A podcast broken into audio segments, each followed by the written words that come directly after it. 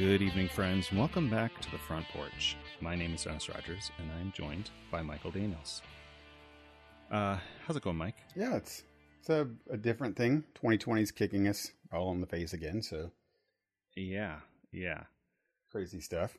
Um, but before we get into our normal sort of chatter of what we've been up to and and talk about movies and entertainment stuff, um, I figured we should just say say something briefly about current events. It's not a political show, and we act we try to actively avoid talking politics on this show. But um, uh, I don't know. Did you?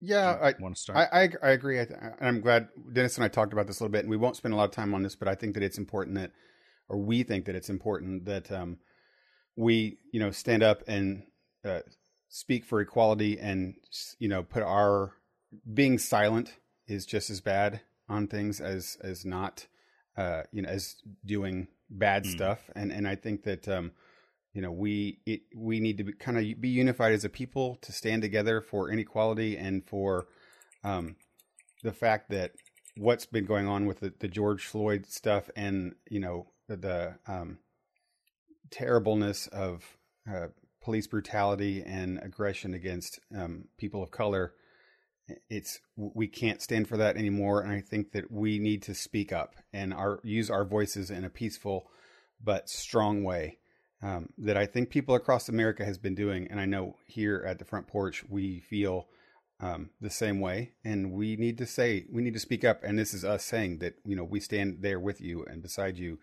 um, and you're right, and we should never forget the things of the past, and we'll talk about that a little bit t- today with our movie. Um, there's Mm. nothing more poignant than remembering the awful tragedies of the past and not letting that happen today. So, like Dennis said, this isn't a political show, and we don't really want to get into it too much, but we can't be silent, and we won't be silent, and we'll stand with people uh, for equality and the justice that needs to happen. Yeah, yeah, and I, you know, uh, I don't want to, I don't want to belabor this. I mean, I don't think on this on this particular topic, uh, there's there's not really much more that that people need to hear from a couple of white guys, Yeah, and, and yeah. particularly us. There, there are people much more uh, informed and intelligent on these topics than we are. Um, what I will do, and I'll put these uh, in the show notes um, for the episodes. Um, a podcast that I listen to um, on and off uh, the World of Warcraft podcast, The Instance, which most people know if you ever played WoW and listen to podcasts. Um, they took a week off this week and and rebroadcast a show with a collection of um, of African American hosts, just sort of discussing issues and sharing their their concerns and their perspective on things. And I think it's a it's a really good listen. If you have time and are interested, it's called Time to Listen. That episode again, I'll link it in the show notes. Um, and also a uh, oddly a video game bundle that I found this morning. Um, it is like over 740 some games uh, Hmm, starting yeah. at a $5 donation and all the proceeds go to um, racial justice and equality charities and so to, to me that seemed like a like a win-win like i donate money to to charities and get a bunch of now they're mostly small indie games but like yeah yeah, it it's like the- it's it's worth so- it to get it to anything. If you're going to buy stuff, you should hopefully money goes to anything you do. You want it to go to a, to a worthy cause, even if it's Yeah. your favorite supermarket. You still want it to go to somebody that's getting jobs and things. And this is something that get Yeah. that will help in this kind of a situation too. So yeah, we'll put that in in the show show notes. So yeah, that's uh you know some things in the world uh even will pop into our our our world of escapism and and fun pop Mhm. culture talks here but you know it's uh we we're at the front porch will, will do recognize that you know we don't just stand alone and we can't just sit and uh ignore some things so uh, even though we, we're going to have fun with uh talking about games and movies and pop culture stuff all those things are affected by this like largely and not just for this event but all the time so we're you know we have to be mindful when we're watching space force or watching harley quinn of you know the people that are dedicated and, and helping whether regardless of color and thing and that injustice is still going on and we should you know remember that as well Yeah. Uh, so as we start today, hey, um, Yeah. I speak. I just kind of mentioned the the thing. I didn't get to talk last week about Harley Quinn, and I know that Hmm. You you had watched probably more than me. I I think my problem is that I don't watch it right when it comes out. I should, but it's always it's one of those shows that feels Ever like I savor it so much that I don't want to I don't want to rush. the the the first ep the first season had a couple of episodes where I was like, oh, what the heck is this? Yeah. Like this is too this is too much. yeah, And while season two has been has had you know as much crazy stuff, it feels a little more grounded. Maybe I don't Maybe. know. Maybe that's that's not even all that fair to say. But uh, since an episode about oh six or seven episodes into the season, um, I've been very invested in where the story's going, and so every time uh, I see it pop up on my on my notifications, there's a new episode. Um, I watch it, you know, almost right away like that. I I, I don't blame within you. I totally do. I, I. I think that's uh, it is. This is one of those shows that I should and could do that with. Like as soon as it drops, to to know that it's going to come because it it's Right. it's that good. It it really is. It's it's one of those that you know you ever have your favorite show Game of Thrones comes on at Sunday at it's eight and you you watch it right and or Westworld whatever it is. Like and- you you you start thinking about it, and I've I've done this at various times with shows. It's like uh, I mean, I guess it's sort of the modern equivalent of when we used to watch TV on on its you know enforced network broadcast schedule. You'd be like, oh, it's Thursday. It's time for you know Cold Case or whatever show you watch on Thursdays. It's like that, except it's always streaming. So for me, I you know I would spend kind of Sunday afternoon, evening going, oh man, later I'm going to get to watch Game of Thrones yeah yeah. um it's it's not quite this way for me like i couldn't tell you what day the show comes out but uh yeah so let's I mean, we, we've been we've Um, been I- very uh, open with our both opinions of liking a scheduled release thing. So this this is just fall, Sure, falls again yeah. and supports that It's a- thing. whole different thing like we get um you know and i don't think i would want to binge watch this show it's so it's so intense like I sort of right. sort of pr- appreciated the the break in between each each episode's I uh, agree. I, I. I like your statement earlier, just like not even two minutes ago, Dennis was like, "This is more grounded." And I, all I can think of is like, "There's very little about this show that's grounded." I mean, Okay, well there's no there's no crazy Mario Kart uh old Jewish guy transformer sure, sure, uh, right, scenes. right. Yet, Although yet that happened in the last like episode or two, right? So it could still happen. There could That's it true. could go off That's the true. rails. There there is a weird thing, but you haven't seen that episode yet, so I won't I won't spoil it for you. But Right. let's uh do you, do you want to hit the bell and get into some details? Oh yeah, heck yeah. All right. So All right, Harley we're Quinn is about, about- no. yeah, we're we're talking about um DC Universe's streaming. I think it's exclusive streaming. Yeah. Uh, animated series Harley Quinn. It's. uh, I mean, we've talked about it before, particularly when we watched um, Birds of Prey. It's it's animated, but it is not um, Batman the animated series. Mm-mm. Like it it kicks off from the very beginning, the pilot episode, incredibly violent and bloody. yeah. And as the show goes on, I'm more and more convinced that that was like a like a weed out, scare off kind of tactic to say like, look, we're gonna throw all this stuff at you. Stuff's gonna happen later that's gonna be a little, mm, you know, people overuse the word edgy, but like it's gonna be a little extreme. It's gonna be a little challenging. And so if you're squeamish in any way, like we want we want you to leave early before oh yeah. before we get to that. yeah, and and, and they, they were letting you clearly know that, that there are no gloves being worn on this this thing. We're we're gonna write an episode what we think is funny or opportunistic for us, and, Yeah. and we don't Yeah. care if you don't like that. Well, you know, it's not the show for you. So, I you know I said earlier that the thing about uh, things nobody nobody needs to hear another uh, uh, set of white guys talking about straight white guys talking about, but um, something happens in the middle of the season that uh, was not expected, Uh, right? ki- kind of, kind of. I mean, Kind of. Wait, right? Well, the reason I say kind of is because it, it, I'm a comic book guy, so like that's been kind of a Okay. thing with the Harley Quinn comic book since it came out. Like that Ivy's But, in like- it, and him and her and Ivy have had relations, and on and off again.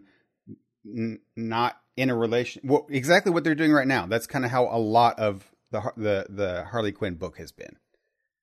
Oh, ri- like in the actual comics? Yes, like in the actual comics. okay. Right. So I, I forget because I don't you know I don't keep up with comics, and so the the stuff that I've seen is all more older. I know that in the last probably ten years, um, the print form of comics have gotten much more uh, inclusive, sure, sure.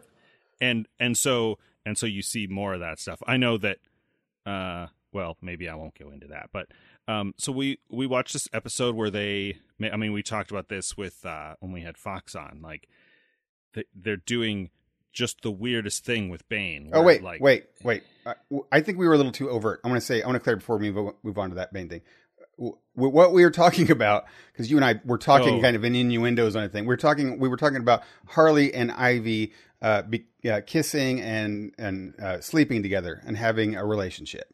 So I mean, we Yeah, kind of beat around the bush with that, but that's that's what If if you're still with us and you haven't seen those episodes yet, uh, you were past the we- spoiler bell, so it's your fault. we we, are, we already we already spoiled it. But you know, they go down in the pit, and the and the pit. It's like everything from uh, Dark Knight Rises, but you know, in their in their signature style of like kind of a joke. Even the Yeah. the whole episode with um with Mister Freeze and his wife, and like he's cooking for him, and I love the cooking jokes in this season. right?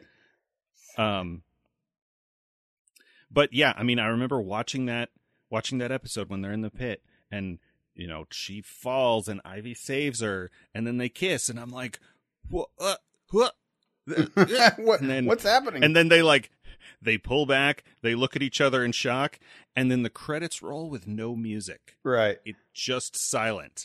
it's like it's like getting to the end of a Black Mirror episode. Like you're left there just to like experience those feelings right. and it it was just great. And then the next week pops up, and you know uh, Harley does all this stuff with with Apokolips and this army, like she's going to start a war, and and then Gordon's doing the same thing, and they're both like they're mirrored, right? They keep having conversations with Barbara, uh, Which is uh, great. Batgirl, Great. and like, so you're saying I need an I army? need an army. No, that's No. the opposite of what I'm saying. and you see the like the emotional like spiral and desperation that they're both going through. Like I I said this to uh to Fox after which episode? The one with the one with Harvey Dent?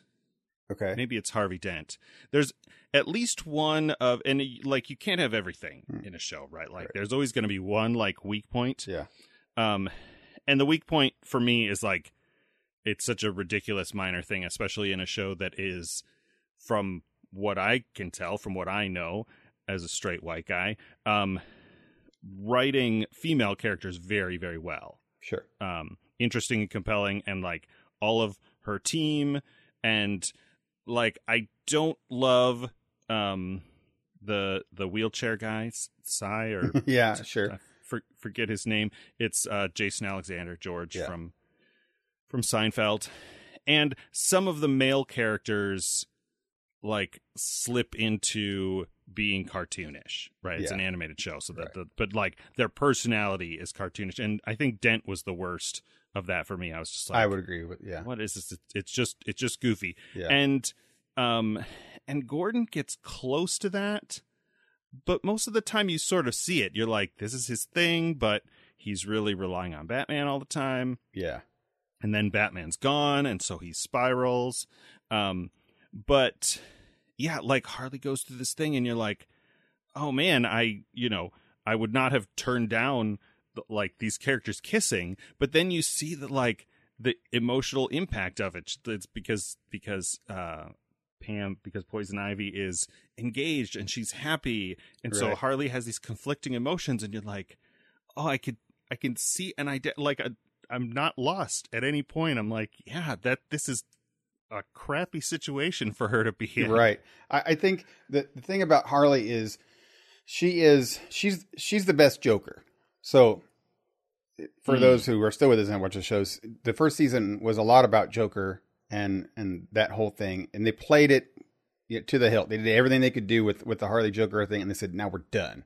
Right, we're done with that. Which is thank Yeah. God. It was great. It was great when it happened. It was all wonderful, but it was over and done. And they the writers like, "Yeah, we did it. Now we're moving on," which is great. So now you have and it's and it's a, it feels like an appropriate amount of time, Yeah. right? It's not like she ditches Joker and then becomes her own person right away for the like she goes through like missteps and mistakes and being you know Yeah. sort of tempted to go back and you know sort of rebound stuff and Right. like yeah that's true that's how that works. It takes time Right. for the heart to heal. Yeah, and and they the most ridiculous and I think and I think that the if show, they would have taken the option of just kind of like first episode it's over and then Joker's not in it anymore would have been cheapened the whole her, her character of Mhm. ha- what she went through. And it's Harley is not defined by the Joker and that's kind of the point of it but she is uh, it, he is a big part of her life that happened in her life. So making light of that would not have been a smart idea but what, what I'm saying here is that that Harley is the best Joker and that she is a chaotic character. She is based on whatever happens, whatever she feels like at the moment she's going to do and just go, roll with it all the time. Now, the Joker is that with sadism, you know, with sadistic stuff and Right. murder Yeah. and stuff. Harley is not about sadism and, and evil. She's just about she doesn't care, right? About yeah, whatever. She's she's more, uh, you know, Joker is chaotic evil. She's chaotic neutral. Right. And she also has, she does have uh, Poison Ivy to pull her back. Right. Right. Because Poison Ivy is like neutral good, I think. Uh, We're doing D and Right. alignments here, but Yeah, yeah. right. well, you you whatever you said made me think of that. And yeah, we've talked about how they they do funny bits with that too, where you're like, well, is she really a supervillain? Like she doesn't care about people, and that's that's rough in a civilized society, but you know, she's not taking over the world like she wants to attack eco terrorists and stuff. Yeah. She, she's, she's an eco terrorist, is what she is. So, yeah. um, yeah. And, and, and which makes her a bad guy because she goes to extremes to do that. But, um, right. Right. So she, but she's also the one that will come back and like, hey, you can't, you can't kill a bus full of kids, right? You you, can't do that. She would be the one that Yeah. would say stuff like that, and like, oh, okay, fine. Um, which is great. She's also offset by her, the other people in the party who are also terrible people, and she is guided by Poison Ivy, who is a moral center, and Mhm. er, without Ivy on this team, they would be crazy, right? They'd be insane. And you see that when in the whole episode where um, Harley doesn't have Ivy with Bad Barda and all that, she becoming she goes to Apokolips and stuff. Um, Yeah. So because she just is like insane, goes out of control and wipes out all of things and causes an army and pulls parademons in. I mean, without Ivy pulling her in, that's what happens to the crew. They do that, right? Right. which is also cool how it ends because when when you find out that oh this isn't actually what Har- Harvey Har- Harvey Harley is then um uh what's the Psycho leaves because that actually is what Psycho is hmm right which is Yeah. which is pretty great He he actually is a straight up villain. yeah he is a straight up villain right which is The the others are all a little more complicated. right but he is the best thing about him is that he's so much of a villain that no one likes him villains or heroes Even the other villains, yeah. Right. So so that that's the that's the best part about him is that like okay, he is the far point of things, but even if he leaves the team, he's going to go back to being hated by everyone anyway, so his best spot is on the team. Mhm. right. Yeah. So anyway, yeah, this this season has been uh back to back with that. And I, I think Kite Man has come out to be like a super winner on, Mhm. on this season. Um just Yeah. because he's so straight up. He is I, I'll tell you what, I you mentioned earlier about how, you know, here we are straight white males. And we and so we are seeing things from our perspective. I, I Yeah. have this season uh noted that and I do I need to really look at the writers for the, for this and, and see the the gender for for the writers simply because uh this does feel like what I can only assume was you know constantly the perspective from the other side all the time where like all the males look like they're secondary very weak characters who don't have great characterization of them but the females are complex and and depth and and their star power, and they have their own thing by natural stuff. And I I think that's it's sort of it's sort of the opposite of is. every kind of media we've had for the last exactly. 70 I'm like, yeah, this is exactly how you know females have felt forever. You know, Mhm. they have enjoyed the shows because these these characters are great, but their representation is kind of not correct or weird or off the thing, which is which is fantastic, right? It's just a it's a great to see a refreshing kind of perspective on things and enjoy it and yeah, I, re- I really love it, and the, the, the jokes are fantastic. It really runs on um, Kelly. You guys say her last name for me. I can't remember how to say that. uh, Kaley Cuoco. Cuoco. There we go. Kay- Kaley Cuoco, uh, being a fantastic Harley and delivering her lines all the time. Super fast, confident, amazing. Right. yeah, Yeah. I mean, even Batman doesn't outshine her in, in the episodes that he's in. Right. At all. that he's in. Yeah, yeah. Yeah. And I really like Batgirl. She's. I love the fact that she is friends with the bad guys. right, right. Right. I mean, she Yeah, she and- comes to I mean- warn Harley. Right. and you have like you wouldn't expect like all of the pretty much all the main characters in this show are villains right Yeah. but they're not like there's there's nothing particularly villainous about uh i mean killer croc murders people Yeah. Oh, King Shark. Yeah. King shark- Shark. i mean king shark he yeah straight up eats Um, people's but- heads off all the time. he's a shark yeah. and uh and but you know clayface is just you know goofy actor guy character and Totally. and kite man is just a dude with the kite like in another story he could be a mediocre crappy hero like there's no instead he's just a you know mediocre crappy villain Yeah, what- who happens to be what a really makes good guy what makes Kite Man a villain? By the way, i don't know like does does he ever or has he ever done any villainous thing? well you've you've seen you've seen the episode with his parents Yeah. right Yeah, and- so they're probably they're villains with superpowers Right. and so that was the the expectation put on him To, to be a villain. Right. Right He's yeah oh, By the way, uh, the so we were just talking about how that that uh, play with different people type thing is uh, like I can tell the in his writing as well. Like he is played. He always plays the role that's genuinely given to the female person, right? And and and Ivy has to deal with it how a man would deal with it. And if a man wrote this, you would have you would have Kite Man, or would be Ivy, the female character, would be like complaining about her parents and all worried about her parents. And then the guy would be, the story would be him going like, oh God, I hate in-laws. And it's all about how terrible in-laws are. But instead, because it's written, hopefully it's written, or it's from that female perspective, Kite Man loses his mind and, and Ivy is just supportive and helpful and kind and patient. Mhm. And you're like, oh, that's actually how it's supposed to work, not the screwed up way we always are presented with it. Right? right right Which is yeah pretty great. So, yeah, everything about this show rings on all levels, I think. yeah we'll we'll come back in a couple weeks end of the month when the when the season is done and uh and share our our final Our fu- full final recap thoughts on- full, on this full full full impression give me a give me a short synopsis of the one I mi- the one I missed that you saw last week, so I can be excited for it.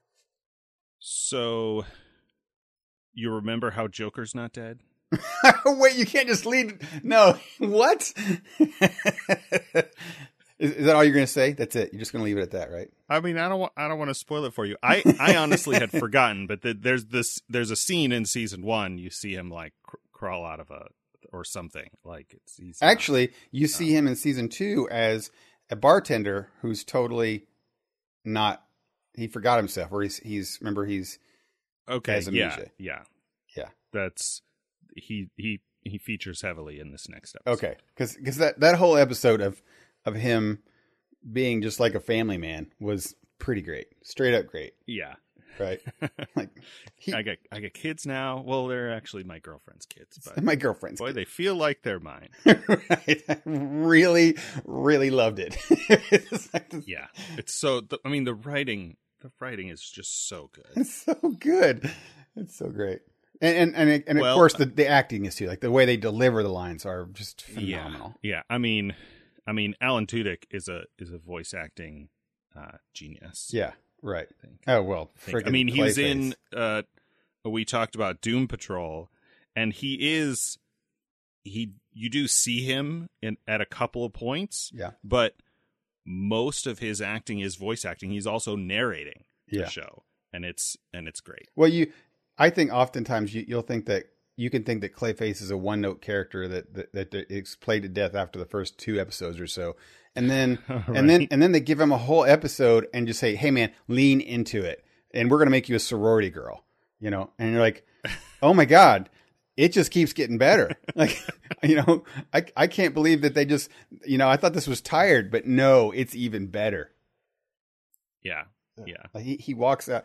Was it like after the show's over, like after the whole plot and the thing they've done with the Riddler is over, he like still sets up a date with Kyle or something like that, and right. doing his social engineering thing. Uh, God, what what a great show. Okay, hey, uh, before we get too deep, you want to do our uh, 2020 challenge? sure. Yeah, let's do this. Let's get into it.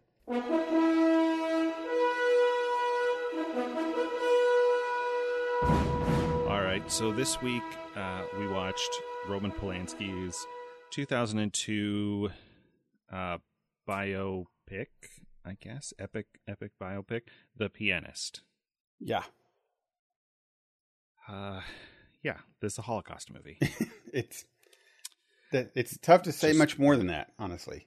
Uh, yeah, yeah. So, uh, you know, the it's weird to say there are going to be spoilers, uh, but I guess we'll we'll sort of spoil the events of the movie because even if you're familiar with the events of history, which you should be, yeah, uh, this this movie is very um, tight in its focus. It's basically the story of one man and his and his attempt to survive the destruction of the Warsaw Ghetto in Poland. in in Poland, and, and it stays in Poland for the for the whole thing. So.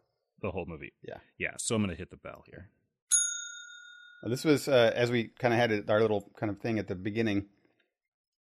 It was so relevant right now. Like it's it's difficult. It was di- it was difficult. The a Holocaust movie is difficult emotionally anyway, right? It just Yeah, by the subject Yeah. matter. It's one of those that you are going to be hit with feelings of anger, frustration, and and all the things you're supposed to as a human feel. But as Right. I was watching this, I was trying to. I had it. I'm sitting in my sunroom. I've got and I've got a a puzzle board. I got a big table in there now, and I was working a puzzle, and I put my iPad up, and it's in a good spot where I can see it and in front of the thing, like right kind of in my face. Um, and Mhm. so I was watching it. I was doing a puzzle, and I was like visibly just frustration was pouring out of me after the first, you know, 30 minutes of the show, maybe, you know, 40 minutes of the show Yeah. uh, of yeah, how today we're obviously struggling with these massive issues of race against people and and then you have the holocaust and how uh, nazi germany and it, it's disgusting right? It's absolutely disgusting. Yeah, uh, Yeah. human beings every single day to from from old people to adults to as as a scene in there it's just terrifying and it almost made me tear up when they kill a child getting underneath the wall, the wall by beating him and breaking his back. Yeah, is is r- ridiculous. And so we we look at that and we we can't forget that if we aren't careful that's what happens and it did happen I these aren't made up movies you know yeah, yeah. It's not not a not a fictional story, and I th- I think I said that, and I mentioned this a couple times. I watched this with Sarah, Yeah. um, my sister, and uh, we watched Casablanca uh, a couple weeks ago, and what was in, one of the things that was impactful about that movie to me was that it was made in the middle of the war. So when the script would say sort of hopeful, optimistic things about the French resistance pushing them back, I was like, "Oh, this is this is completely honest." yeah At the time, it's not it's not us, you know, looking back from the perspective of history, going, "Boy, I sure hope we can push them back this time." Wink. yeah Um, and you know, this uh, obviously is made in 2002. It's well after the fact. Um, but yeah, it's the kind of thing where, um, you know, there's there's so much to to know and learn and understand about everything, all topics at all times, that uh, sometimes things get reduced. Well, very often things get reduced. You're Mhm. like, well, what do I what do I need to know about the Star Wars prequels? Well, they're bad. Okay, that's that's good. Like you could be done there. yeah, Obviously, if you're people like us, you talk that stuff to death Right, right. until it's what whatever and get into it. And World War II can be the same way. You're like, oh, there was this guy Hitler, and he, uh, you know, invaded a bunch of countries and killed all of these Jews, and like, okay, but it's it's a little more than that. Like, like yes, they were eventually um, putting Jewish people in gas chambers and murdering them, uh, it, like slaughtering them, yeah, but like a lot of things happened before that yeah, right? Like and and you see that progression in this movie like first they have these restrictions placed on them and i think sarah even said like couldn't like would people know that he's jewish? And i'm like well he's kind of famous so probably. Yeah, like he he he was a, a pianist on the radio. Right, and so you know so first it's this question of like oh there are these restrictions but they they couldn't always be sure who was who and so they had him wear these armbands right with Right. the star of david on them and then with penalty like, of death if you're found out. Like you're right. right and and that wasn't enough so they moved him into these neighborhoods and it's not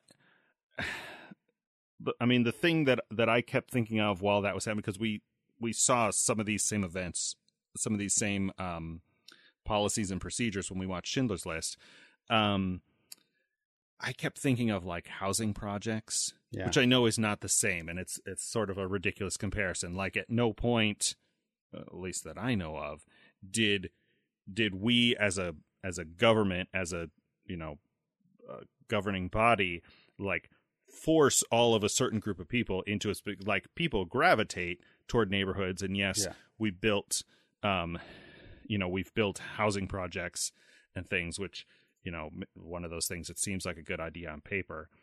Um but this was different like like an overt racism of like okay now put them all here and then they're, but they're still separate between the the upper class and the lower class and then close the upper class one. So now they're all together and then they start shipping them out and then bringing more in.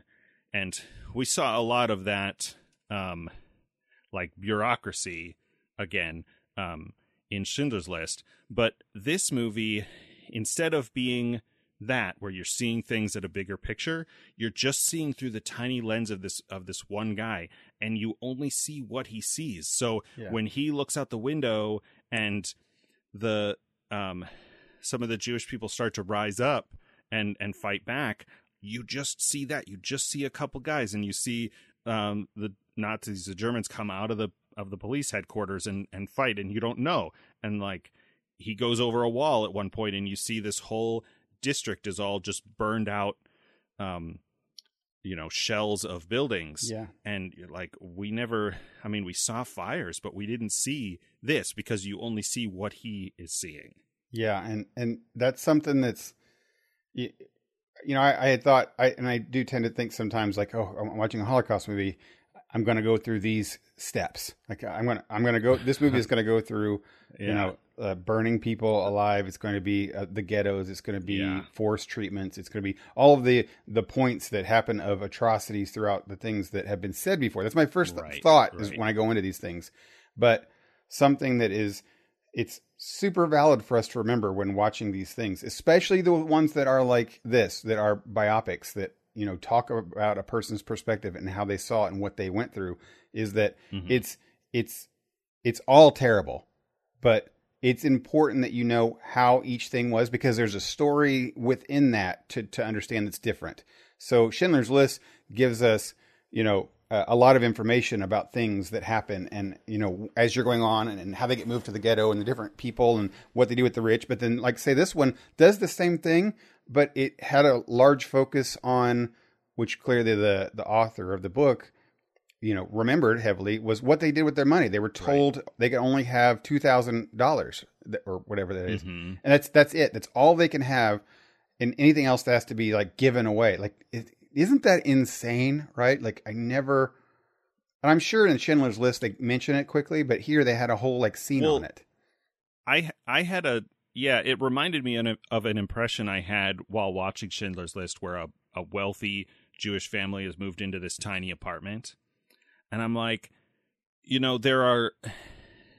It's it's like all of it's complicated, right? Yeah. But what a lot of people ask about this about this time and these events in history are like, why didn't anybody do anything, right? Yeah. Why didn't any of the other people, any of the you know the the uh, Polish Gentiles, as they would say, um, why didn't any of them do anything? Well, I mean, for one, the the Nazis would have just executed them too. Right. Um, and so there's that, you know, fear fear for their life. And there was probably a time, like again, we talked about when talking about Casablanca. There probably was a segment of the population who looked at the the proverbial way the wind was blowing and said, "We can't fight against this, so let's get on their side, and then things will be good for us. Like things are bad for." for everybody right now but if we you know i'll sign up to be a to be a, you know police under the under the thing it's a little bit like um like east berlin after all this during the cold war um so like people's um you know situations and and reasons for for making certain decisions become really Yeah. you know uh complicated Yeah, and I, And- I, I remember that like the brick wall going up there when they're they're putting like in this this one they put the brick wall up and that was Yeah. such a thing. They're they're Just- showing them put pay, brick by brick, and all of a sudden there's this, like you said, per, from a perspective of one person, the camera is down at eye level, and you just look up like this solid. You can see is a solid wall that goes up, and you can't see anything or know anything. You can't. And then later on, there's a scene where they're allowed to kind of go out and work to get potatoes or something, Mm-hmm. and they see everyone on the other side of the wall.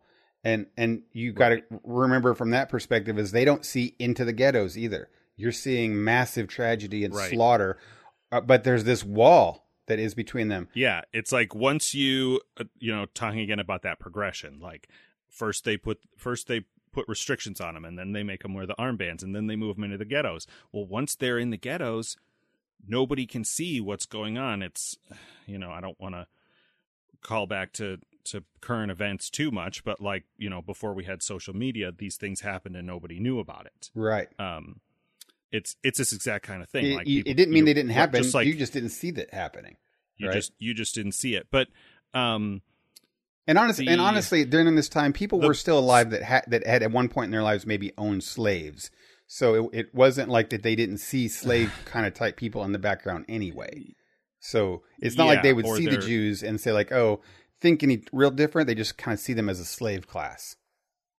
right and and yeah, boy that's a whole that's a whole thing But that's the truth, point- right? yeah the the point that i was going to make with the the perspective of the the gentiles the non-jews in these situations um is that and i had this thought again while watching schindler's list in this wealthy family and i said you know for some people looking at you know whatever and i don't know right? I'm not a i'm not a historian but you know there there are some of these some of these stereotypes of like the bankers the you know um, jewelers diamond merchants and that kind of thing. Like most of these um, professions were occupied by jewish people. And so i could see the messed up perspective of your average person you know struggling working at the coal mine or whatever you know kind of being a little hyperbolic there. But um like looking at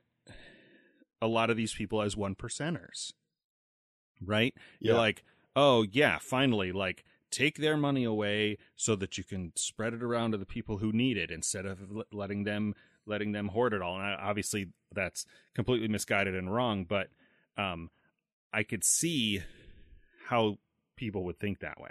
And and right?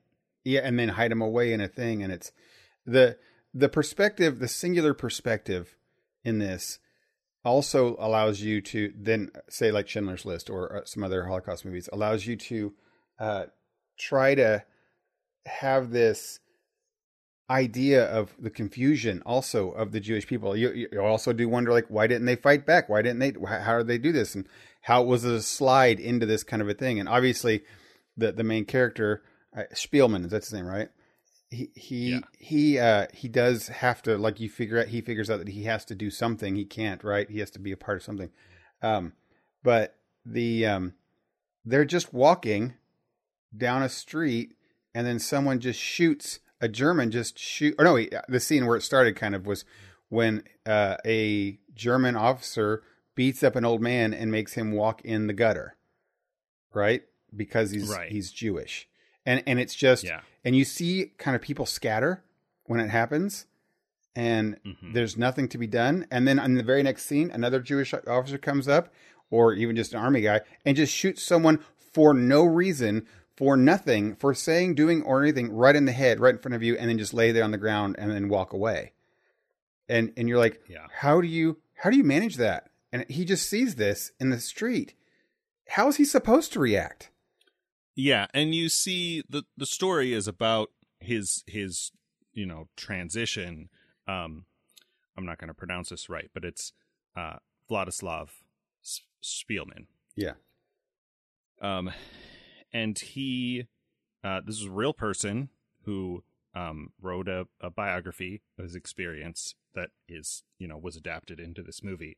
Um, the, um, the the other point that I wanted to make with the one percenter thing was not to like it. It sounds like I'm justifying the perspective of people who either were in support of these things or um turned a blind eye. And that's a, a little bit you know i'm i i try to i try to see things from all sides uh in in some because again like i said earlier about being reductive about things like if you just reduce it down to this you're not really seeing it you're not understanding it. Yeah. And um there was a really interesting episode of um a podcast I listened to called Roderick on the Line where John Roderick talks about going to Germany in like the 90s I want to say. And the way he describes it is he he was always kind of looking and watching and and looking at the people and looking at what um they were doing in their behavior in their decor in their system. Like are they like is there something special about them and i mean special in a bad way. Like are they are they like a like a powder keg ready to like could it happen again? Yeah. Like is it just is it just simmering under the surface and at any point they could do this again? The like them they which is funny because it's the same sort of mindset that that you know caused that that was behind all of these racist atrocities in the first place and it was not he said you know they they've torn down and removed all of their you know swastikas and and all of that kind of stuff. And the way he said it was they're not they're not playing at being social democrats. They are social democrats. Right. And to to him that meant there there is no they. Like it's just we we are all the same.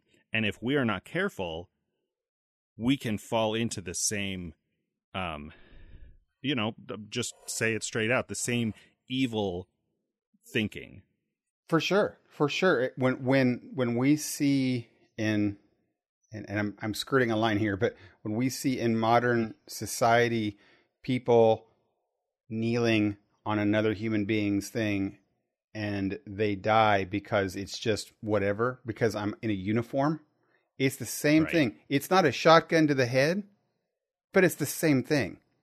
And people Yeah. standing around and we're watching it, standing around recording it, able to do nothing because these are officers and and Mhm. it may sounds like I'm I'm talking about a current thing, but this is the Nazi Germany I'm talking about. They're sitting around because there are officers killing someone in front of them, and this guy, the the pianist guy, is watching it and can't do anything about it, and is No, and, right. and every and everyone around him is like, "Can you not help us?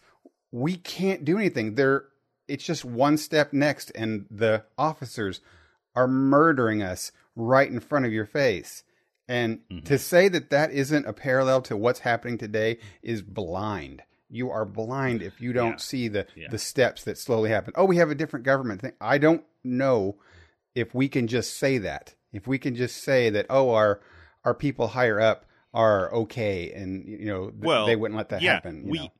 we do have a government. We have a government that can change if people, you know, take action, even if that action is just voting.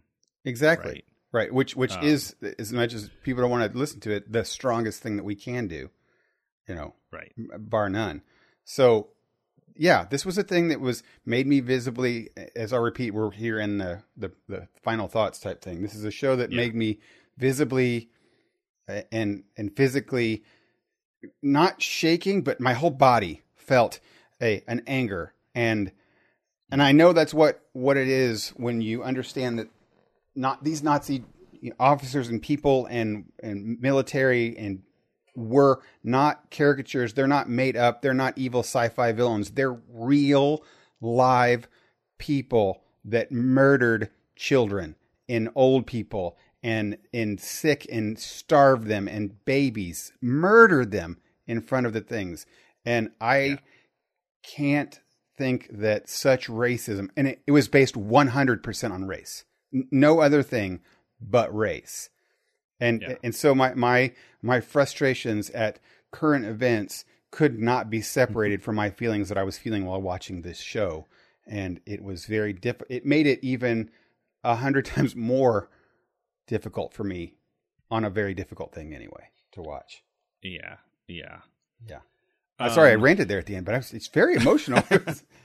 yeah i mean that's that's that's what this movie is i i hit a certain point where i thought did we really need both of these movies and i know that's terrible I know, I know where you're going with that. I, I, right. I, like did saying. we need did we need schindler's list and this movie and i think you, no, wait, you're Uh, talking I'll- from the I'll- perspective of, of this list, of this poster list that we're talking about, right? sure sure Not, or not even- in all of history. um, you mean, yeah.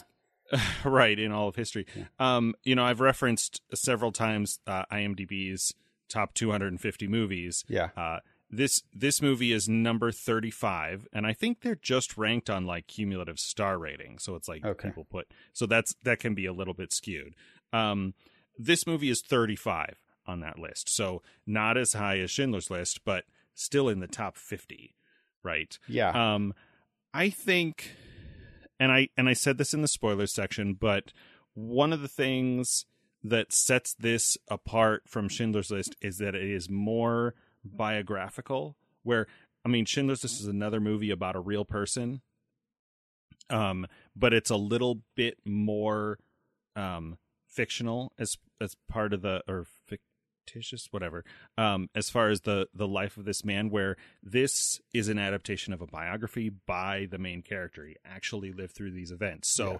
you know allowing for like the the distortion of memory over the years like these are the events as he remembers them and you see um the the the details of these atrocities from the ground level from one man's perspective yeah. and i think that is i i think yeah you do, you do need them both Yeah, I, it's it's hard. It's hard for me because I, I I feel the same way you just did at the outset of this. Is like I got the depth and the the the tragedy, the overwhelming emotion of terror to repeat events and lessons that I need to learn, and the things that I from Schindler's List as what I feel is something that everyone should watch, and they should be.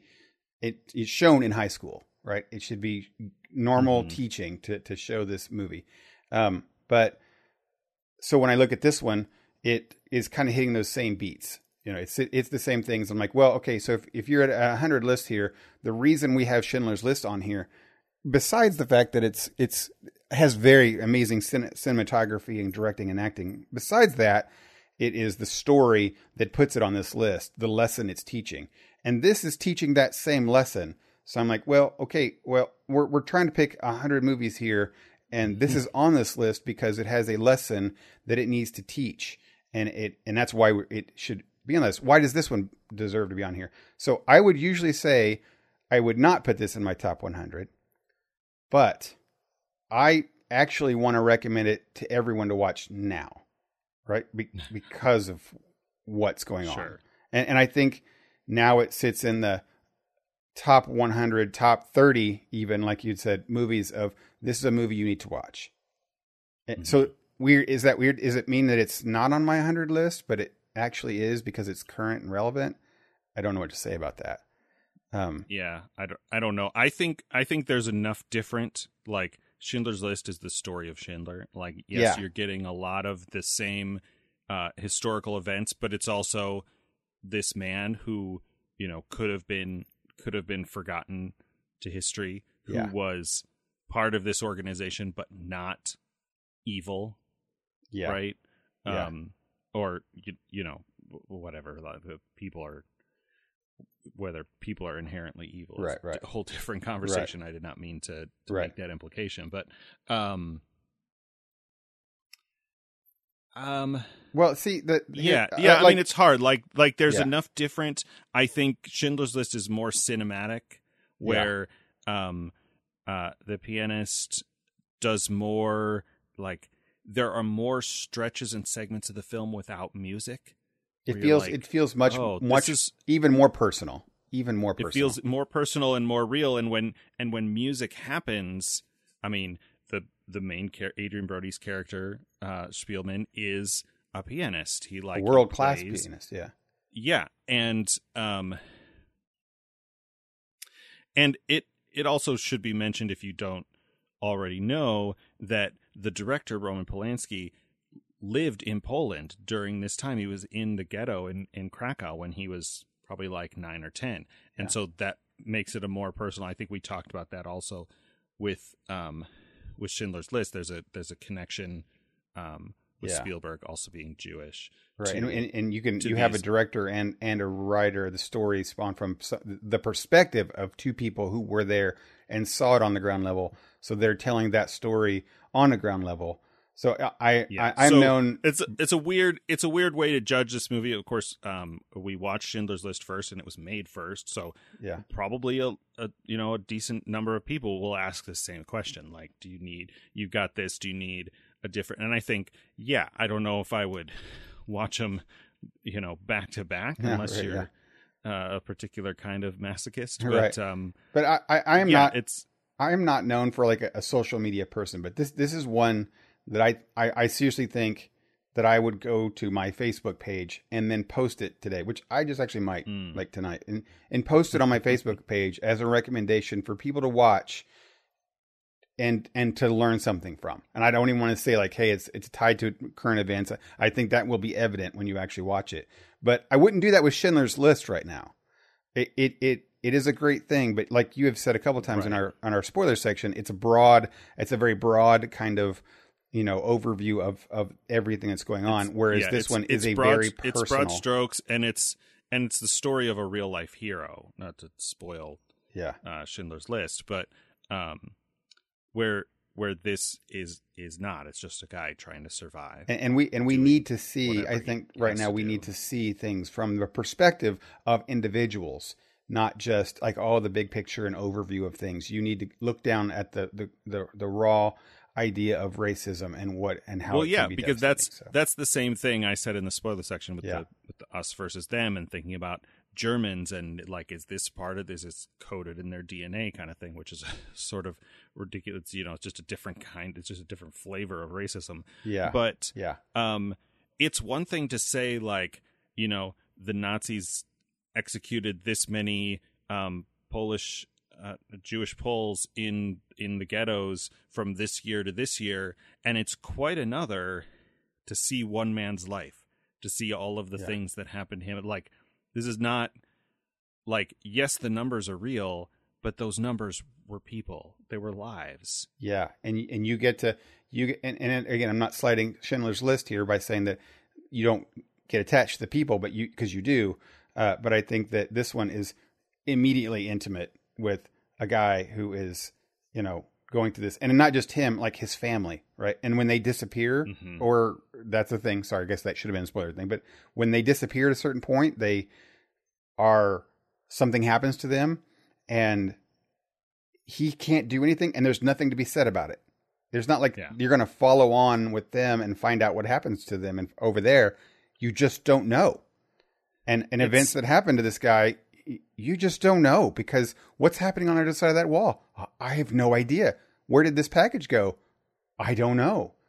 You right. know, it it reminds me of um, the Diary of Anne Frank, which at least at the time I learned about it in the '90s or whatever, it was the most the most read book, like second to the Bible. Yeah. Um, I don't know if that's still true. I assume it's at least pretty far up there. Yeah. Harry Potter um, maybe beats it now. but it's that same thing where you're getting um you're getting an account of history from a very specific lens, right? Yeah. It's these literal stories written down by this young girl who was a real person who she and her family got sent to a concentration camp and and died there.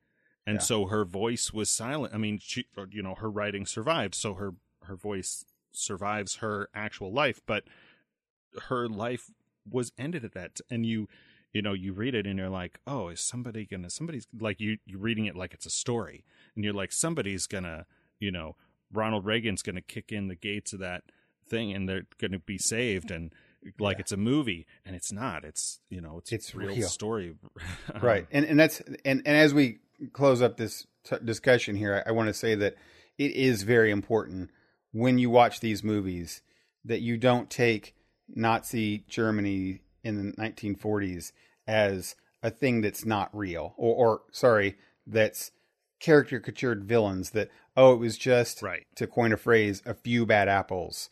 No, this right. was systemic, long-term racism by everyone who be- began to slowly feel that way. And yes, there's a lot of people that were in Germany who did not feel that way, but the fact that it was slowly accepted as a normal and okay thing. Those people did the things they did because they just did not view people as equals. And we have to right. always remember that that is what happens when we let people be less than others, be seen as a sub thing than uh, subhuman, I guess. Mm-hmm. You get yeah. people who just feel that they can treat them as such. It has happened. It will happen again unless we aren't careful. Oh, that's all heavy. That's probably the heaviest thing we've had Ooh. in a while. Oh my goodness. Uh, Let, us switch this you, up, Dennis. Can we get something lighthearted for next week? Oh, do you do you want to? Oh, so next week or anything, anything. Um, we could probably watch. We're supposed to talk about Old Boy, which is some uh-huh. strange mm-hmm. Korean film. Okay. Or we can let's see. We could change it up a little bit. I like when you give me choices, Dennis. It's always it's always I don't, a, I don't, I don't normally challenge. I don't normally do this on the show. Um, we could watch Alien. Ooh, that's interesting. Let's let's go that direction. Okay, because it's so far from that's you know take a take a break from the yeah from the heavy. I saw this movie once, uh, probably in the uh mid two thousands. Mm. So when I saw it, it was already pretty old. I've I've seen it uh, multiple times, but I have seen its yeah. sequel, Aliens Two, a hundred times more. So it's one of those where the sequel is uh, is more beloved. Uh, yeah, I, is... I, I, guess, but it's a different thing. They're they're kind of different movies. So this is this is a horror movie actually. So I'm remembering that this is what this is. It's not just a sci-fi alien movie. It's actually a horror movie. So uh, I've been um I picked back up Agents of Shield. Oh yeah, like okay. Season four or 5 mm-hmm. Um, they're doing so they went to the future, right? Okay. Yeah. Um, and now they're back, and so they're trying to kind of prevent the events of the future from happening. Mm-hmm. They're still they're still dealing with um, uh, Nazi Fitz. Oh yeah. Okay. Right. Uh, D- Doctor Leopold. Yeah. Um. So that's interesting. Do you want to talk about Space Force? Oh yeah, hey, that's a weird transition, but it kind of goes with it's a little. It, it goes. It goes with it goes with uh, aliens and space. Yeah, and I, I, was I was going to transition, and then you asked about next week's movie, and I got. I got no, actually, I do want to talk about space. I'm glad you brought that up. Yeah, that's that's a. It's a little. It's a little awkward. Um, um, you know, I don't I don't know that it's the best transition from the things we've been talking about with, with How do you go to and, Steve Carell and, from from Nazis and stuff? So uh, Steve Carell, but we, you know, I think you you've seen all of it by now, yeah. I, I have, yeah, and and it's this is a funny this is a funny and I think show, if, we, right? if we wait, we'll just we'll just forget the details. So yeah, yeah. I, um, th- okay, so there's a couple things here that I'm just going to kind of just toss out there and let you kind of respond to. Uh, okay. th- this is another one of those drop Netflix drop it and, and binge it things. Yeah. So yeah. so that's kind of to talk about a little bit because we because we both did it. We watched it in a matter of two weeks maximum, right? As opposed to Mm-hmm. Harley's been watched over eight weeks. Um, and then and then this so we kind of have benefits and pluses and minuses to that. Uh, also, this is a show that's about current events, but doesn't always really get deep into it, right? Right. Okay, like they they obviously are talking about our president Donald Trump when they make Mm-hmm. snide remarks about it. Um, Right. I mean, legitimate, s- s- the, the, all the remarks are not necessarily based on stupidness. It's based on like the fact that he tweets all the time, and they they will say that like, oh, you're, for example, one of the the the, the lines is. Oh, you made POTUS mad. You just prepare for a tweet storm tomorrow. It's not necessarily one side or the other. It's the truth, but it's, it's Right, that's what makes it funny. So there there is some political to it, but they're not necessarily saying things. And then uh, the other thing is that I was surprised that they how far they leaped ahead in this season. Like they, I don't mean like time jumping. Well, kind of time jumping is that I thought the whole thing was going to be just centered around like an office workplace where they aren't actually able to get to the moon, but like in episode That's four or something, they're already launching rockets and A lot a lot happens in this in this first season. a lot, Uh, right? Do you do you want to talk spoilers? I guess we're we're already. I guess I have been kind of spoiling things, but yeah, Okay, right off. I'm gonna I'm gonna hit the bell then. Yeah. So yeah, there's there's a lot there. I mean, how do you feel about the pace that it's going? The pace that you watched it at?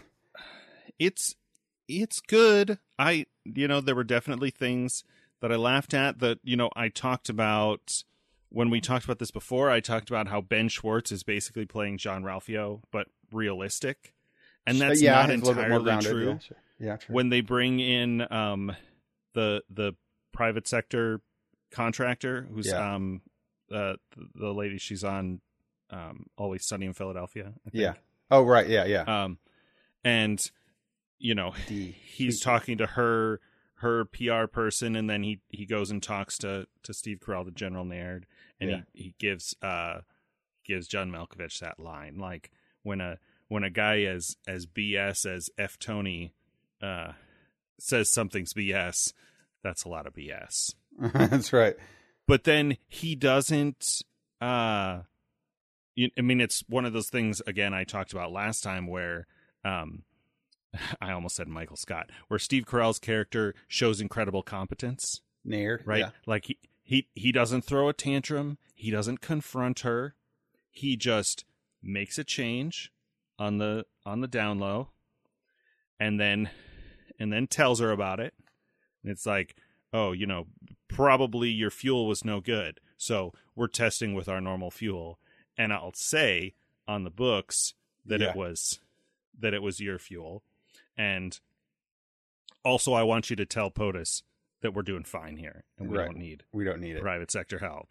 Um, Yeah. which is which is great. Like you make you make John uh, Jean-Ralphio. You make the Tony character a little bit relatable. You show General Naird being more competent. Yeah. Um, I I really enjoyed the you know the the story. A lot of the story centers around the relationship between Naird and Mallory, uh, John Malkovich and Steve Carell, and how they start out kind of adversarial, but over time become allies, and then have this little. It's a little bit like a rom com plot arc yeah. yeah. um, as they get to this conflict with China on the surface of the moon, and you've got like there, there's a great moment where he's in a meeting of the Joint Chiefs, and one I forget who it's like Secretary of Defense is the one guy. He's like, he's like, aren't you guys sick of people treating us like doormats?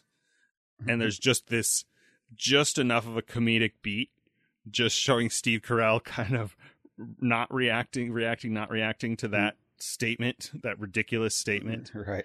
And then it's like this. And then you've got like all of these crazy heads of, of military branches who have been, you know, a certain way all the time, like they get to a point and they're like, uh, no, we can't. Right. We obviously can't like respond with lethal force it's, it's to them because it's a war crime, right? Like, because it's a war crime. Like, Right. like they, like, yeah, they ran over our flag, but we can't attack them for that.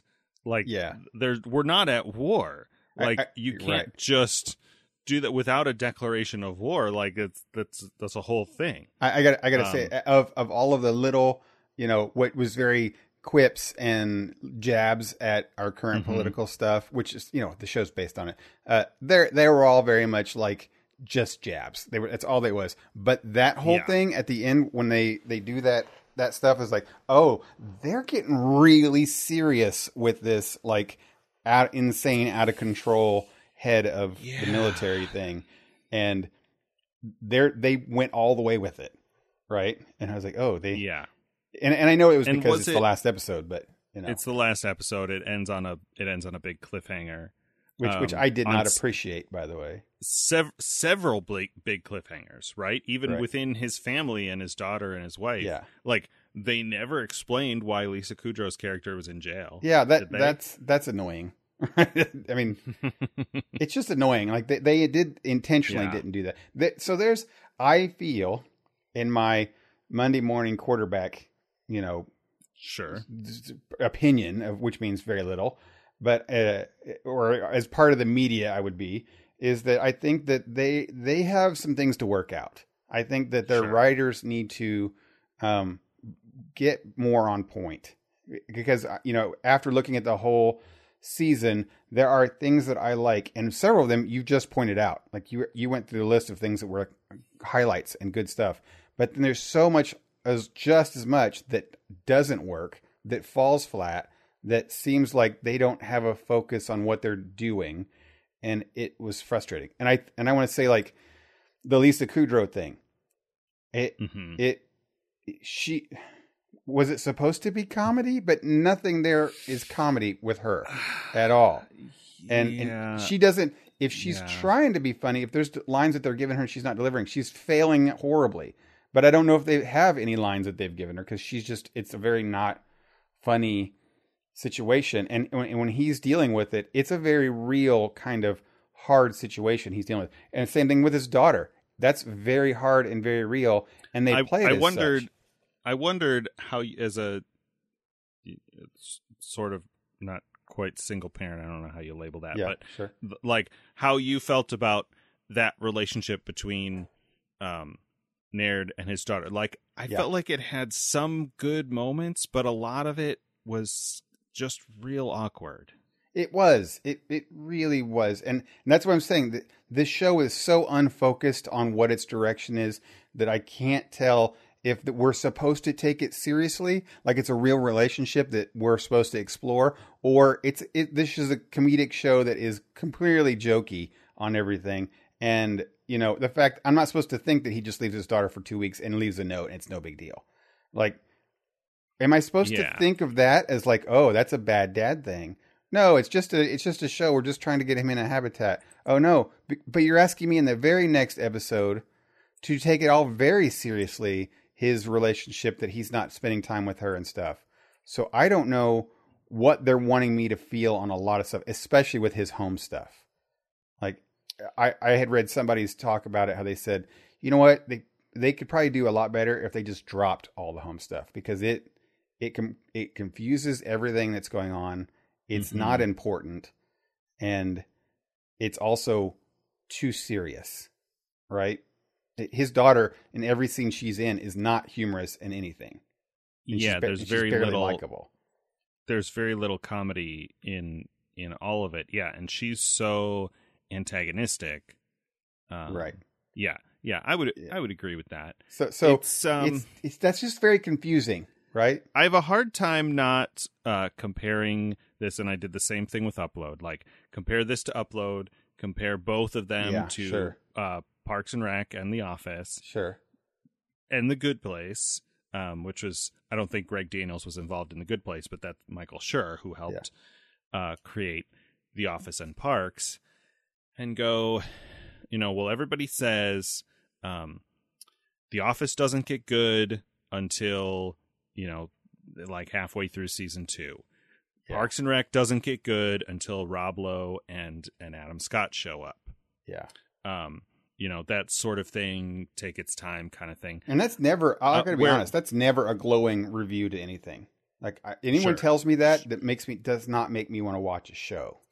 I mean, Right. it's yeah, all of it, all of it's tricky. Like you know, a show like Lost was great in season one and really needed to be like two, three seasons at most. Yeah. But it right. was so popular, the network kept it going. All this thing, but Yeah. like I think about a show like The Good Place. right. It started out very strong. Like season one was this big, you know, kind of crazy reveal yeah. thing and then it had some weird like some good points and some low points some rocky areas going through the seasons and then the last season ended really well Yeah. um probably better than um both parks or or the office Sure. um the office As- had a weird thing where it, yeah. it kept going after they lost steve carell and i think if they had just ended Oh, yeah. good sure. things happened in those later seasons, but the the golden years Was, of was the show with, with him. were were with Steve Carell. yeah. Um, And we say And we say Star Trek. Star Trek obviously is the biggest one where we Yeah, have next- we have a terrible first season and the rest of them become which is, I mean, it's re- really there are paral- there are parallels there with The Office, where like The Office, the U.S. Office is trying to recreate that British humor. I talked about this last week. Well, I don't even remember what we were talking about, but um, I think it was this. We we mentioned it with this show. Yeah, probably. Star You Trek Next Generation that that it takes them a good season and a half to figure out who those characters are. Yeah, I will say that uh, this last weekend I was faced with a uh, a very real uh, example of what I thought of the show and how I should lay it out. As, as I said, hey, I, I was telling uh, uh, guest of the show, former guest of the show, uh, Bill, he um he had asked, I said, hey, I, I I've been watching Space Force lately, and he said, oh yeah, I heard about that. What, what do you think? Sh- should I watch that? Right there, I was put on the spot of, do I Hmm. recommend this to him or not? Right, and I said I gave him a very wish wishy washy answer. Um, I, after that happened, and on my drive home, it was so much on my mind that I think I would have to actually, to be honest, right now, I would tell people not to necessarily watch it. I wouldn't say it's terrible or you're going to waste your time and it's awful, but I would say that like this show has big enough stars that it's going to get a season two, and it, I mean it's going to get renewed, right? Right. And Right. you can probably wait and see because if season two doesn't get better or gets worse, then probably the shows can be passed. Uh, it's gonna flop, and you can. It Yeah. reminds me of um uh, the latest season three of Westworld. Um, you know, Right. some of our some of our friends haven't seen it yet, and they're like, "Oh, is it is it good? Should I should I prioritize it? Should I watch it right away?" And I said, "Well, it ends on a cliffhanger, so there may be no rush, yeah, right? yeah, Like, and, and and this one ends on a cliffhanger unnecessarily. I think. it's on it's on Netflix and it's a cliffhanger, so you know, I mean, yeah, you can, but it's not going to be a Stranger Things. Well, Stranger Things doesn't end on a cliffhanger either. I mean, it It has Sort of. some things, but not really. Yeah. it teases the it next teases. season, but word, right? Teases. It it, but it the season- the season arc is is concluded in in the season itself. Yeah, Um. So yeah, I mean, I I'd, I'd probably land in the same place. Like if you haven't seen it yet, um, there's there's no rush. It's on Netflix. It's not going anywhere. yeah, and they're they're you know what? Uh, Dennis and I are are generally fans of the actors that are in this show, and I think that makes it a little Oh, yeah. bit more uh, appealing to us. Like we like Steve Carell. We like I, I just keep calling, call him Sonic or Jean-Ralphio. We, we like that guy. we like John Schwartz. Malkovich. It- it- So that's that. I think it makes it better because I can see those things. But if I didn't care less about those actors or actresses, then I would really care less about this show. Um, oh, w- one thing I wanted to comment real quick, just to put in there on the, put on the books, is that this whole helter skelter, I don't know the tone or what my characters are, is best illustrated by what you said earlier on in this podcast. Was that um, in you don't know if Steve Carell is dumb or super smart because in the first in the second episode he is completely a buffoon and he is it is basically playing Michael Scott in this position. And that they run with that the whole episode. It's a, com- completely absurd when he's like talking to the monkey and he's get and then he talks about the dog. Let's get the dog to open this up. Like that is a Michael Scott answer 100% and he never right. goes back to that through the rest of the series. And and you're like, oh, well, this is the so second th- episode, and they didn't know what they're that's doing a, with this guy. That's a problem of writing. Yeah, yeah, that's a total problem of writing. And then have maybe, you, and maybe you know, I, I know that usually actors have a hand in some of these writing things. They talk to the writers and stuff and say mm-hmm. like, I, I, like this, or they don't like this about characters and what they think of things. And I think Steve Carell helps write it too. So uh, maybe he was developing Naird as you go along. But Naird it's, is it's tricky. I get the sense from you know, I'll mention this again, the Office Ladies podcast. I get the sense that when you're writing comedy like this, it is hard or it is easy to slip out of the standard audience point of view and just see the humor. Yeah. Right? You're like, oh, yeah, he does this thing and then he yells at him and it's hilarious. Yeah. And like, if you're not, if you're not really watching, it's easy to to forget the like continuity of the character, especially early on. You're like, you know, we've not yet really established who this character is. Right. And and they do I think they're starting to really establish him late as the season goes on, but it is right. not that direction.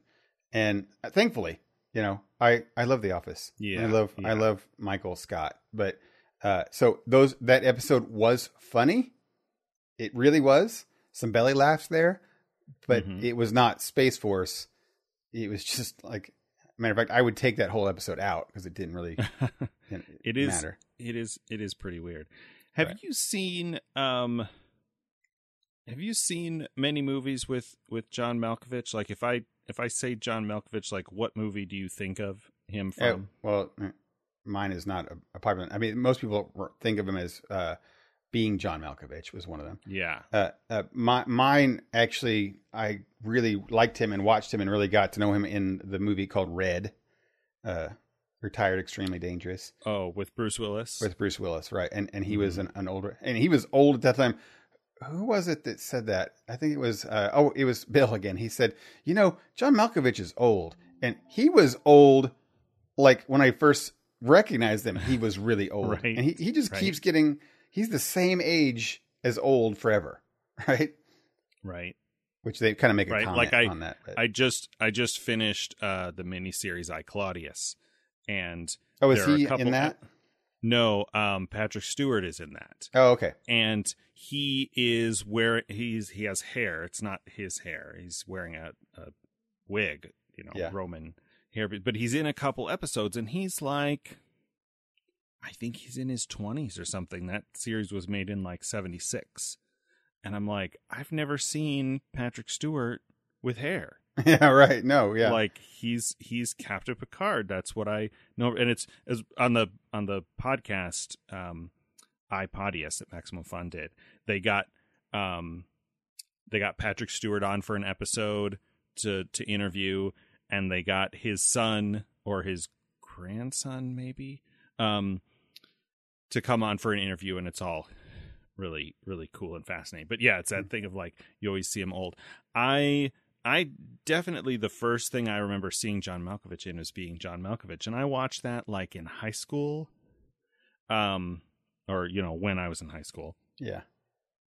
And i just remember being so kind of disturbed by that movie. Yeah. And it's weird like you know the guy goes in his head and goes in John Malkovich's head and then does all this stuff and then ends up you know the ending of it is kind of dark and it was just so disturbing like a like a, a black mirror kind of thing yeah that i was like i was like i don't want to see anything with this guy i get it ever yeah. again yeah um, no. I, I you can and, get that way sometimes when it's an actor, especially if you don't see them before that. It's like, and no. so I couldn't like I've seen some or most of the movie Red, probably watched with um, Sarah and my dad at some point.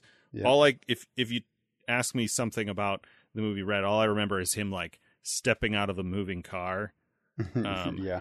While it's like skidding across across. The Oh, that was and, like, super cool. Yeah, that's a n- great. not- Not remember. I couldn't tell you anything else about that movie. Yeah, Um, I, I, I liked it and Red too. As a matter of fact, I want to watch those tonight. I like them so much. Uh, it, it, it, I really, really enjoyed those movies, and and he was great in it. And he played a psycho kooky guy, you know, ex guy, mhm, uh, which, who was experimented on with like LSD and stuff. It's it's great. Sure. Um, so I, I actually when I saw him, I saw that one first, and that's how. So I guess I identify him. That I don't. I never. I know a lot of people think of him as this very big art alter, Artur, how do you say that? Uh, artist. Um, Mhm. and and so he gets a lot of accolades for that. That is not his role in this thing. He's different in this one. Uh, Just a guy. Right. So, but but I don't know. I I, saw him first as as comedy, so I guess I'm a little bit more lenient than. But I can see that. I can totally see how that is. How do you how do you think about his character, his performance, his character's role in the show? How do you feel about him? I mean, overall, it's pretty good. Like you get like early on, he's antagonistic, but you understand his perspective, right? Right. He's like, how many, how many times can you, can you spend the lifetime earnings of a small town before it starts to matter? Right. And you're like, uh, yeah, that's uh really, and that's where the show gets into a little bit of politics. But you're like, that's yes, that's sort of a political statement, but it's also just math. You're Yeah. like, yeah, yeah, that's yeah. really put in perspective how much money that is. Yeah, and they, they Um, play they play that well. I know a lot of people can immediately discount this as a show that's making fun of the political climate on one direction, but they also do occasionally do it the other way too. Because on that topic, Steve Carell comes back at Congress and gives a, a convincing speech about why a ten thousand dollar carrot or something is important. Right, Orange. orange, right, and and and all of a sudden you're like, oh, okay, okay, right, you know, um, yeah. So with, a, and- with a couple jabs at flat earthers in there. Full, that that was great. Um, yeah, I I also think well, his character I feel uh, obviously got way better as you come in. I think he became last week when we kind of just a little bit talked about this, or maybe off the air we talked about it. I was looking for an everyman for the audience to identify with. I think he may be it because he is so uh, straight. He's Sorry. definitely a straight man in, in all this. Uh, John Malkovich, you mean? Yeah, John. Malkovich. Yeah, he he is the, the straight man to everything that's happening, and Steve Carell, who is his character General Naird, is dealing with some insane requests and demands, and the political and everything, the whole situation. He's he's dealing with craziness, and John Malkovich's character is trying to play the sensible voice that we are, kind of in that Yeah. thing.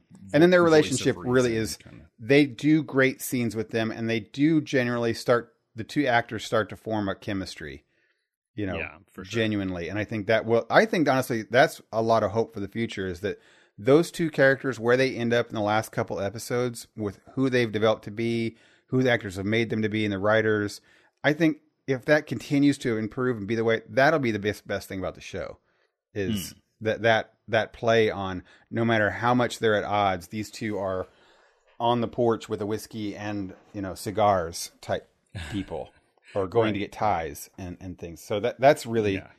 really good. Um so yeah space force it's i'm not going to recommend it to people now but uh, it doesn't hurt. It's not like you're going to be like oh, i hate that show.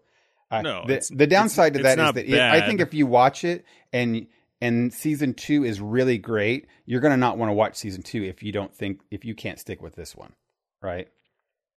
Which it has Oh, potential. sure, sure. you know I, I don't want watching season one to wreck you for what could potentially be a good thing after season one I mean, the the cast is a big part of what carries this. Like, if this had been made with mostly nobodies, like uh, that sci-fi show that had Katee Sackhoff, or that Mm. one right I, the man i forgot the about that Island or something. Like, there have been a handful of these just fully forgettable sci-fi sh- that you know don't even don't even pop up on your radar if you don't. Man, uh, Dude, you just ruined it. That that Katee Sackhoff show. I watched that whole like first season or something. You, I think I had finally erased it and forgot about it till just now.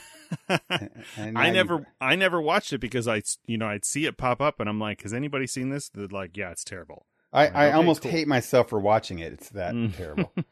Eh, not not in a not in a kitschy. Oh, they just screwed it up, or they was bad writing. It was like, oh my god, have can I watch the worst kind of, you know, um, teen drama angsty thing Mm, in life written by a seventeen year old? I oh, Sure. sure. Sorry, you brought this up, Dennis. You made me feel this way. so, oh my gosh. What about okay? uh, what Goodness. about Avenue Five in in more recent? Uh, do you think this is better than Avenue Five Space Force? Uh, no, I don't think it is. I that sounds terrible. I, but Avenue Five is terrible in the first two episodes. But I actually think that still the first two episodes probably I would rate them higher than some of the episodes in this one. That's weird to say, but I, I Hmm. when when Avenue Five was over, I was looking forward to another season right away. This one, yeah, eh. I mean, especially when they left it on the cliffhanger they left it on, which I wasn't really invested in anyway. yeah, Um, it's weird. Yeah, n- none none of that was Mhm. I cared. Yeah, it just went so off left field and didn't matter. And um, so anyway, yeah, I, I would say Avenue Five is probably between those two shows that are also very is iffy in their first seasons. Uh, Avenue Five's worth worth. Although uh, I think the other one probably has more potential, right? The- uh, Space Force. yeah, Yeah, Oh, probably. M- maybe, M- maybe. Yeah. Cool. All Okay. I think that's. I think we got it. Yeah, we don't we, need we, to. we nailed it. Bring up, I don't know, city skylines or We got a lot of stuff still to talk about. We got, I got games. We we talked a lot about movies and TV shows this week. We'll we'll talk into some games. I've got a couple new games I've been playing through. Um, and Sid Sid is Sid is officially gone to her mom's this summer. So as, as listeners of the show knows, I get to do games and movies and and stuff that's like grown up time to do. So, I mean, I love play my- video my- games just like a grown up. It's exactly just like you're right. Get to- I get to be selfish in, instead of just dad No, time. it- so Exactly. There there is a part of me looking forward to having the house done so I can I can play video games without guilt for you you are a few, few in hours. still an overdrive for that that whole thing. So Yep, yep, we're getting there. We're getting we got the that floor down and there's some of the last trim needs to go up and there are a couple of outside projects putting new screens on the porch and you, you are not going to remember what life was like to not have that thing over your head. I would tell you. no, I know it's it's, it's weird. Give me a, A whole different world. If, if I'm honest, but uh, yeah. Right. All right. You've been listening to Front Porches, episode 146. Thanks as always to our friends at Geek Scholars Movie News and LRM Online. If you like Star Trek role playing or Star Trek role playing, you can check out our other show. It's called Klingons and Dragons. It's a Star Trek Adventures role playing podcast. We put up a new episode last week. Uh, episodes recorded like a year ago when we played. Maybe a little, a little, a little less than that. It's like July of of 2019 or Ah, but it's a story. It doesn't matter. It's all just and a story. yeah, you guys are are inebriated and, and ridiculous, and it's it's Right. hila- hilarious. Hilarity ensues. Uh, if you have questions, comments, feedback, uh, you can go to our website, frontporchpodcast.com. There are contact forms there. Or if you want to email us, you can do that, frontporchpod at gmail.com. Uh, once again, our next movie on the 2020 challenge, which uh, seems unfortunate now that I called it that, but um, is Alien, Ridley Scott's uh, Alien movie. hmm Um, if you enjoy the show, please subscribe. Spotify, Overcast, Apple Podcasts, all the anywhere you get your podcasts. Thanks as always for listening. Until next time, I'm Dennis And I'm Michael. for the front porch. Night, everybody. See you next time.